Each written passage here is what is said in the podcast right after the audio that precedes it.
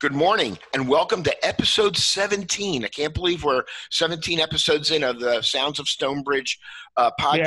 Yeah, I can't believe they haven't canceled us by now. Well, who would cancel us actually, Donny? I mean, who, you know, who's who who who's going to who's going to kick us off the air? Just shows That's how right. desperate people are for entertainment right now. You the There's boss. You the Current boss. Nielsen ratings, right? There's something. yeah. yeah.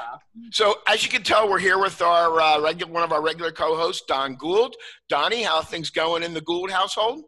No problem so far. Has uh, Paula? Uh, are there firearms in your house? Because I'm just wondering how Paula is doing, uh, having you at home so much. No, but the rate of vituperativeness has uh, gone up quite a bit. I must admit that. Okay. We're sniping. We're sniping. Okay.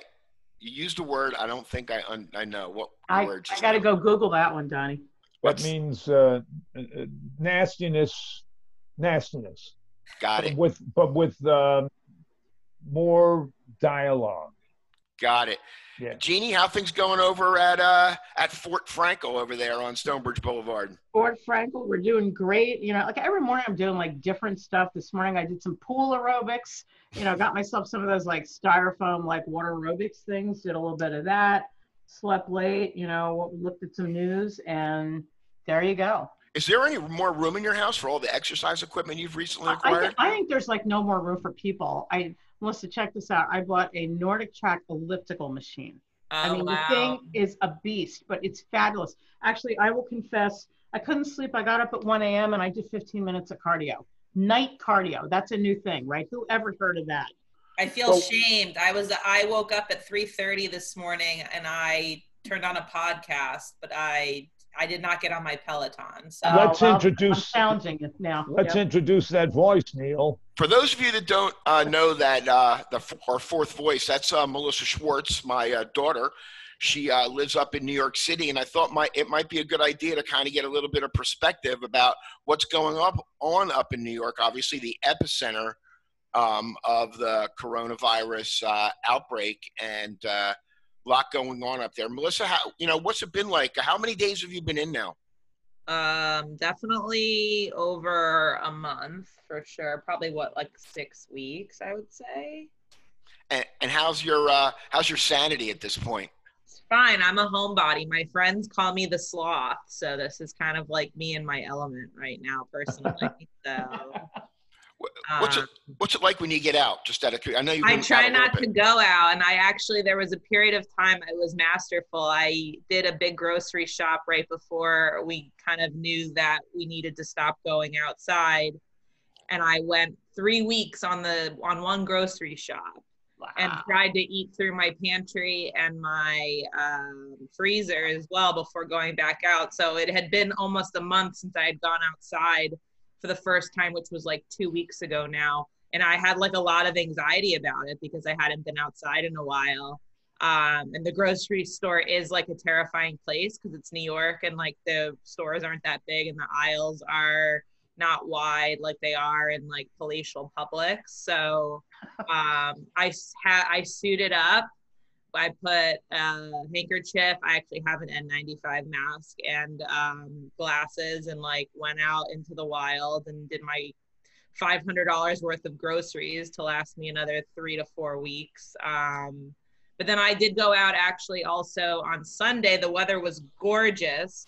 Uh, and fortunately, my company is still able to work. We're considered an essential business. We build high end, uh, beautiful scaffolds or sidewalk bridges across New York City. We are we're doing a small installation in front of the French embassy uh, near the Met.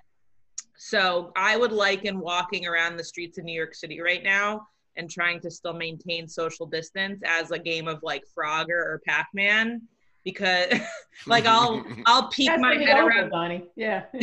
I'll peek my head around the corner to see if there's a lot of people on that street or not. Or like I'll start walking in the street so that I am at least a good distance away from people. Even when they're wearing masks, like I don't want to be near anybody. And some people don't seem as concerned about it. Um, and there's not many cars in the street. So I do a lot of walking in the street and kind of like the route of like path of least resistance takes took me to the Met. There were a ton of people out most people in masks, a few people who weren't, and I like was scratching my head on that one. Um, but a lot of people were walking and in Central Park, and I mean, for the most part, like trying to keep their distance, but like certain congestion areas, like near Central Park, kind of made me a little like anxious. So, Donny, So- so I was just, you're- okay, you're, are you on the Upper East Side and you're near the Met? I live on 61st and 2nd, and the whole reason why I needed to leave my apartment was because I needed to pick up a prescription at Duane Reade. So I took a two mile Nice. uh, like detour to go to my drugstore, which is like two blocks from my apartment. I'm kind of surprised that uh, you are adhering very well to the lockdown situation there because I, knowing you, I would thought that you would have been out there just partying and, and doing everything you could. You don't like authority, do you? No, I follow rules, and it's funny you say that because me and all my my friends and I were all actually very strictly adhering to the rules, and we complain a lot about our parents and grandparents who seem to have taken a little. At the beginning, I, everyone seemed to kind of take a a minute to adjust to the new normal and like realize that like you literally can't leave your house. My friends and I all kind of got it real quick, and we were all lamenting that our parents and grandparents weren't quite getting it. So, uh, act- and I think I've read a few articles that say that like millennials have actually been doing a good job, like, and it's actually the like the boomer generation that you know wasn't doing a good job of following the rules. Yeah, your daddy follows the rules though. Uh, yes, in this, the most yeah. I have. not, I have not had to commandant him the way I have had my mom or my grandma, but Ooh, I'm glad you went there. I'm glad I didn't have to do that. Hey, um, uh, also I know you know in, in in New York you can get everything delivered. Have you been uh, doing a lot of in-home delivery?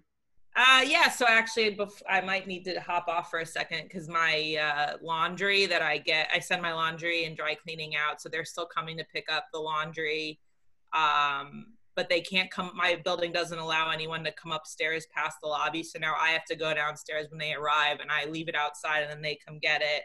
Um, but like basically everything, if if a restaurant is open, they're delivering. I've ordered Hillstone or Houston's twice for delivery um, you know, Amazon Fresh has been hard to come by, but I did get one lucky delivery spot. Um, but yeah, we're lucky in New York that a lot of my liquor store delivers, which is very important. Excellent. Two cases. You're, you're almost through your second case of wine, isn't that what I understand? I mean, surprisingly, I'm only through my second case of. but I've taken to cocktail making on the weekends too, so Hey, Jeannie, I'm going to switch switch uh, topics a little bit. I know, Jeannie, you and I before the show we talked a little bit about you know masterclass. I actually wasn't really familiar with it, but you said you had taken a masterclass on. Yeah, so that's one of those things that like they advertise on Facebook, and you can say hide this ad or you like this ad or not. Masterclass has been around for a couple of years, and they have like really famous people teaching stuff. Like they had like Serena Williams like teaching tennis, and you know I took a class about two years ago with Bob Woodward, the journalist, and and it's like amazing. I mean, Wow. there are lectures, there are you know um, assignments, and and it's like a whole thing already. And it's like a hundred bucks or something to take a course. There's another option that's really cool called Coursera, C R U R C O U R S E R A. And a lot of universities actually put their courses on Coursera, like for credit. That's actually how the country students are finishing the semester this year. But there's free stuff on there. And I'm taking a class right now with a Yale professor named Laurie Santos, and it's called The Science of Happiness. And there's like 3 million people worldwide that are taking this class, and it's like all about resilience and optimism and shit. But like the only thing, oh, it's stuff, excuse me. The only thing wrong with it is that like they keep sending you emails going, okay, like your homework is due, you know, like it's time to do this. And, you know, you get interested in it and then you get distracted. But there are some great things online. Absolutely. Don, Donny, what's the key to the science of your happiness? Out of curiosity. Just staying busy. I, as I said, I walk every morning, then I go swimming. I've been writing a series for Facebook, not to be paid, but it's going to start on August 1st. Wow. I'd rather not discuss it right now, but it'll be 95 days uh, in a row where I I submit one essay, and uh, and everybody goes to my wall on August 1st. You'll see what it is. Some people are going to like it, and some people are not. Well, Yeah. I know I'm I know I'm gonna go there for sure. I mean, I've heard a lot of your rants over the years, and of course, I've also heard a lot of your stories. In fact, um, as many of you know, I do a podcast, and we're in our third season called the Sport Lifestyle Podcast. It's more industry oriented towards sports and active lifestyle and things like that. And and uh, we've actually created more of a network now, so we're adding some new shows. And uh, they came to us, they came to me and Donny and said, "Hey, would you guys you know, like to produce a pilot. So we produced a pilot, uh, you know, with uh, basically, I'd say Donny and Neil. I'm just kind of there to kind of carry Donny's clubs. Ah, go on with you. Aren't we all? Yeah. Speaking of clubs, but speaking of clubs, by the way, Donny, I asked Donny a question. I, I've always wondered about this. Has Donny ever calculated how many total rounds of golf he has played? Let's say in the last ten years or whatever it well, is. I, I figured it out that I averaged probably five days a week. That includes uh, when we can't play for rain, when they're doing the uh, maintenance on the course. So I figured over the eight years and 10 months that I've been here, I probably did between 1,800 and 2,000 rounds. And of that, that would be, uh, see, uh, 500, about 500, 5,000. Wait a second. Uh, 2004, I got to figure this out. Eight thousand chances at a hole in one. I have one. Well, you're doing better than I am. I have I have about I've been I've been playing golf actually since I first started playing golf when I was six, and then played till I was 16. And then as soon as I got 16 and I got my driver's license, I found out about um, girls and and cars and. Yeah, girls are better than golf. Yeah. I found that out early actually. Not um, anymore, but they, used to, they used to be.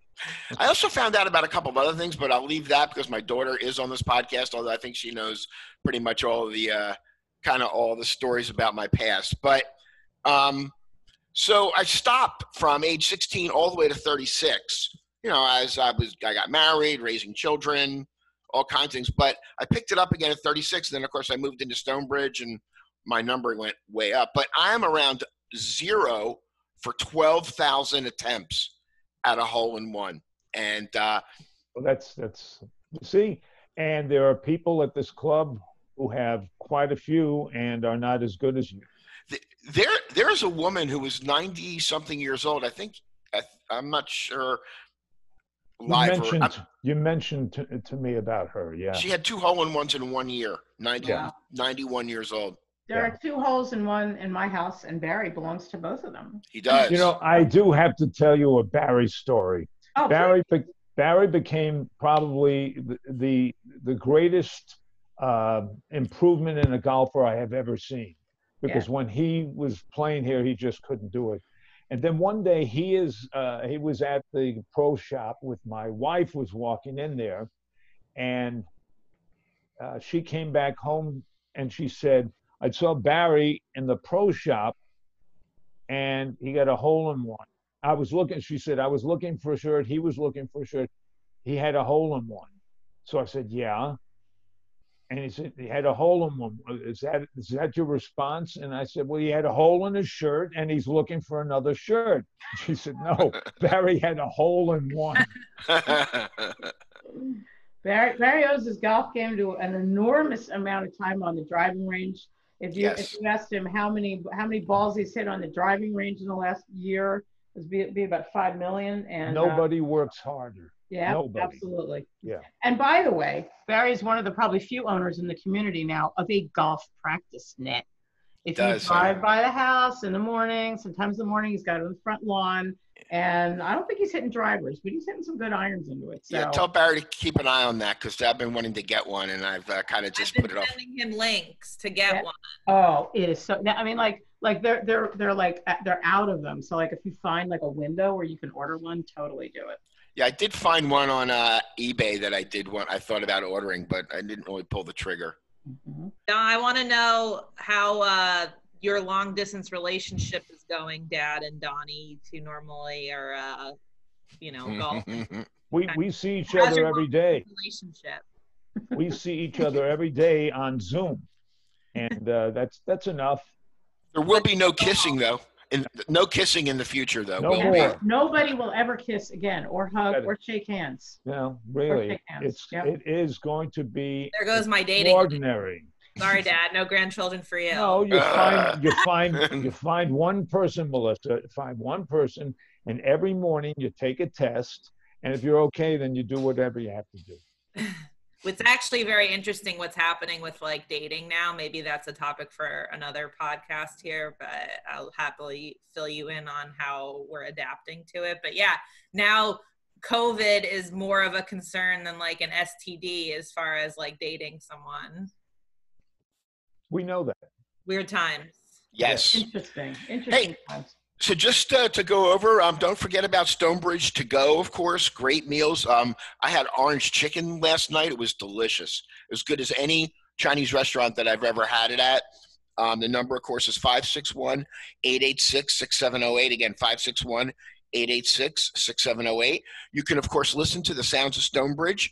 Um, it's free, as Jean has reminded me to tell people, um, on the Stonebridge Facebook forum. So if you go to the Facebook forum every day, you'll see a post up there. Those uh, little blue, uh, uh, like a photo, picture, whatever you want to call it. Just click on there. You can listen to back episodes. You can listen to the day episode. Um, you know, we enjoy hearing from you.